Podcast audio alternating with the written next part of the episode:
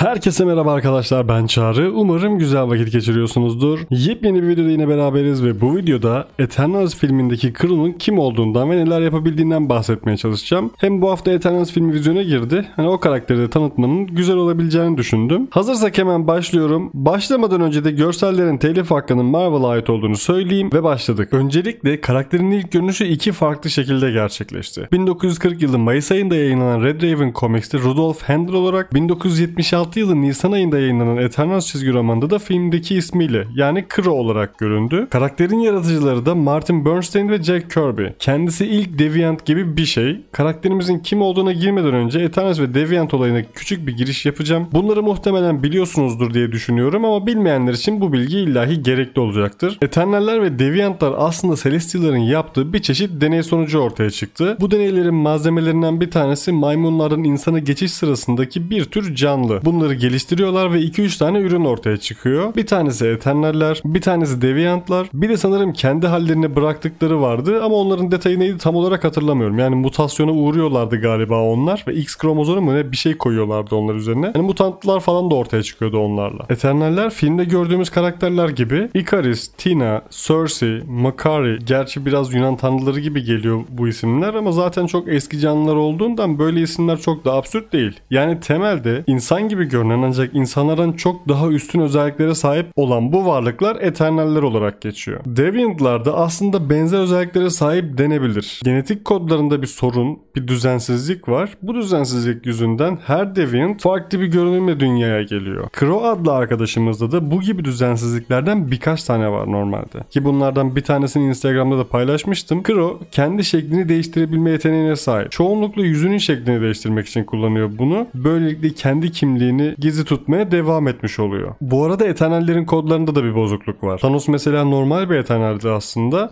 ama Deviant gibi görünümüne sahip. Bunun sebebi de Deviant sendrom olarak geçiyor çizgi romanda. Thanos mesela normalde Tina'nın kuzeni olarak geçiyor. Doğduğunda bu Deviant sendromuna sahip olduğu görülünce Thanos'un kendi öz annesi bebek Thanos'u öldürmek istemiş. Babası önüne geçmiş kadının. Neyse Crow'dan çok fazla sapmak istemiyorum. Devam ediyorum hikayeme. Karakterimizin kendisi Lemur adında adı çok fazla anılmayan bir yerde doğmuş. Deviant'ların lideri olarak devam ediyordu hayatına. Bu bahsettiğim Lemuria adındaki yerde Deviant'lara ait bir yer gibi bir şey. Dediğim gibi çok fazla bilgi yok burayla alakalı. Celestial'lar Great Kataklizmi yaşattığı dönemde bu Lemur adındaki yerde Pasifik Okyanusu tarafında bir yerde kayıplara karışmış. Zaten o yüzden çok bilindik bir yer değil aslında. Buradan canlı olarak çıktıktan sonra da kimliğini gizlemeye başlamış. O demin bahsettiğim şekil değiştirebilme özelliği sayesinde kimliğini sürekli gizleyebilmeye devam etmiş. Yani o özelliğini kullanıyor aslında en fazla. Bu özellikten dolayı adamı mesela şeytan diye biliyorlar. Sonra Pluto adındaki tanrı olarak biliyorlar. Hatta bazı yerlerde Crow adlı arkadaşın Adolf Hitler olduğu yönünde yazılar da var. Bu kimlik gizleme olayına kendi ırkı olan Deviant'ların arasındayken de devam ediyor. Çünkü ölümsüzlüğe sahip olduğu diğer Deviant'larla paylaşılırsa kendi ırkı tarafından Kron'un üzerinde deneyler yapılmaya başlanır ve Kro'ya ölümsüzlük sağlayan mutasyonun nasıl ortaya çıktığını öğrenmek isterlermiş. Hani oradaki amaç mutasyonu öğrenip kendilerine de aktarabilmek. Ama bunu yapacağım derken de Deviant'lar Kro'yu yeniden mutasyona sokabilir veya öldürebilirler. Öyle bir ihtimal de mevcut. O yüzden kendi kimliğini ve sahip olduklarını ırkından da saklamaya devam ediyor. Milattan 500 yıl civarı öncesinde de Babilon'da Angelina Jolie'nin canlandıracağı ablamız olan Tina ile tanışıyor. Crow adlı Deviant Tina'ya aşık oluyor. Tina da onun aşkını karşılıksız bırakmak istemiyor ancak maalesef ikisinin ilişkisi onaylanmayan zengin kız fakir olan ilişkisi gibiydi. Birisi Eternal, diğeri ise Deviant. Aralarında belki mal, mülk olarak fark önemsiz olabilirdi ancak ırklarının onayladığı bir ilişki değildi bu aralarındaki. O yüzden ayrılmaya zorlanıyorlar. Ayrılsalar da birbirlerini sevmeye devam eden bu ikiliden Tina bir süre sonra Kron'un öldüğünü düşünmeye başlıyor. Hani uzun süre görememişler birbirlerini ve karşılaştıkları zaman da Tina'yı şaşırtıyor Kro abimiz. İlişkilerine yeniden başlamak istiyor burada eleman ama başaramıyorlar maalesef. Hani tam Türk kafası var bunda galiba. Bitirmemek için elinden geleni yapıyor ama olmuyor. Yine de helal olsun. Neyse geldik zaman diliminde 20. yüzyıla. Kron normal insanlarla iletişime geçmeyi seviyor. Tabi iletişim kurduğu zamanlarda öyle böyle normal işler yapmıyor. Az önce bahsettiğim Pluto olduğuna inanma mevzu da burada yaşanıyor zaten. Eleman normalden farklı. Şeytani bir görünüme geçiyor. Millet de bunu millet de bunu Pluto, şeytan hani o tarz karakterler falan sanmaya başlıyor. Genelde ise bu elemanın çıkartmaya çalıştığı kaosların ya da kaos çıkartma planlarının önüne geçen kişi Makari. Bu elemanı çizgi romanda erkek olarak görüyorduk. Cersei'ye aşıktı ve o hali gerçekten çok hoşuma gidiyordu benim. Filmi uyarlarken kadına çevirdiler. Hak edene yapılabilir tabii ki bu değişiklikler ama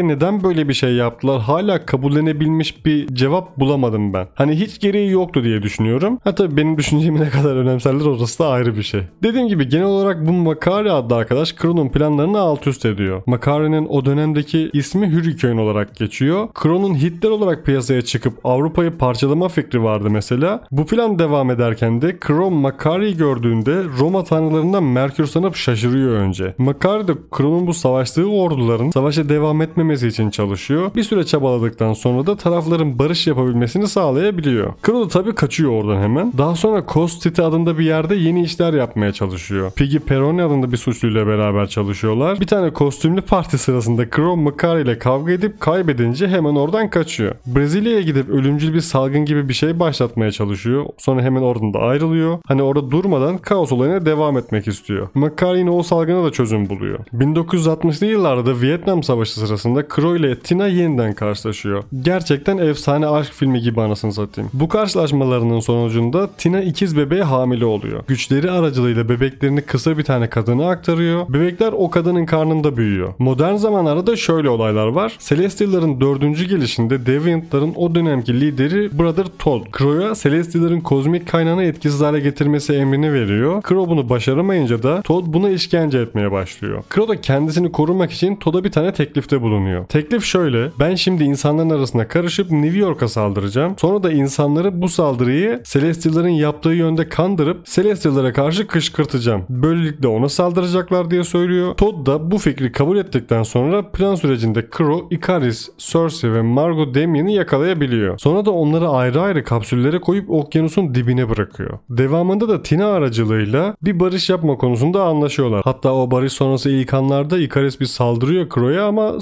sakinleştiriyorlar yavaş yavaş. İki ırk da yaşamlarına devam ediyor ondan sonra. Aslında karakter genel olarak bu şekilde diyebilirim. Hani bir ekip kurup saldırmaya başlıyor. Sonrasında Eternaller bir şekilde arkadaşın yolunu kesebiliyor. Sonra aynı şeyler tekrar tekrar yaşanmaya devam ediyor. Bir nevi can sıkıntısıyla yeni işler çıkaran birisi gibi bir şey bu arkadaş. Güçlerine gelecek olursak da Deviant olmasına rağmen Eternallerin sahip olduğu birçok özelliğe sahip. İyileşme faktörü, toksik maddelere karşı dayanıklılık. Ayrıca ölümsüzlüğü de var. Bu ölümsüzlük şu şekilde oluyor. Crow vücudundaki bütün hücreleri zihniyle kontrol edebiliyor. Hani böyle bir özelliğe sahip. Sanırım bilinçaltından geliyor bu özellik. Tam olarak nasıl oluyor veya nasıl çalışıyor bilmiyorum. Ancak bu kontrol etme olayıyla vücudunun yaşlanmamasını, hastalanmamasını, güçlenmesini veya değişebilmesini sağlayabiliyor. Bu değişiklik olayı da şöyle. Şimdi Crow değişmesini istediği bir bölgeye konsantre oluyor. Mesela kulağa. Konsantre olduğu kulağa jel gibi, macun gibi bir kıvama geliyor. Sonrasında da kulağını büyütmek mi, küçültmek mi, sivrileştirmek mi ne istiyorsa o hale getirebiliyor. Ben şimdi kulak diye örnek verdim ama bunu organ veya parça bazı değil, direkt olarak dokusal anlamda yapabiliyor. Hani hücresel boyutta yapabiliyor bu işi. Ama bunu yapmanın da belli bir limiti var. Hani iskeletini uzatmak istiyor mesela. Bir yere kadar uzatabilir. Metrelerce uzun hale getiremez yani. Ya da kütlesinde çok ütopik bir değişme olmuyor. Kalbinin yerini değiştirmiş. Nerede olduğu bilinmiyor. Normalde kullandığı özel bir gözlük var. Bu gözlükte görebilme duyusunu daha da geliştirmiş. Dediğim gibi özel bir gözlük. Filmdeki versiyonu ise filmi izlemeden fragmandaki haline göre yorumlarsak çizgi romandaki halinden çok farklı olacak gibi görünüyor. Hani Deviant'lara biraz daha giriş yapmış olacağız bu evrende. Ama sadece bu şekilde çizgi romandaki hali gibi gösterirlerse Eternal'lara karşı tek başına mücadele etme şansının olabileceğini ben sanmıyorum. Bu cümleyle de videoyu tamamlıyorum. Umarım beğenmişsinizdir. Sorunuz ya da kafanıza takılan herhangi bir yer varsa eğer yorumlarla bana iletebilirsiniz ya da Twitter üzerinden tweet atabilirsiniz. Bunu da söyledik ve bir sonraki videoda görüşmek üzere.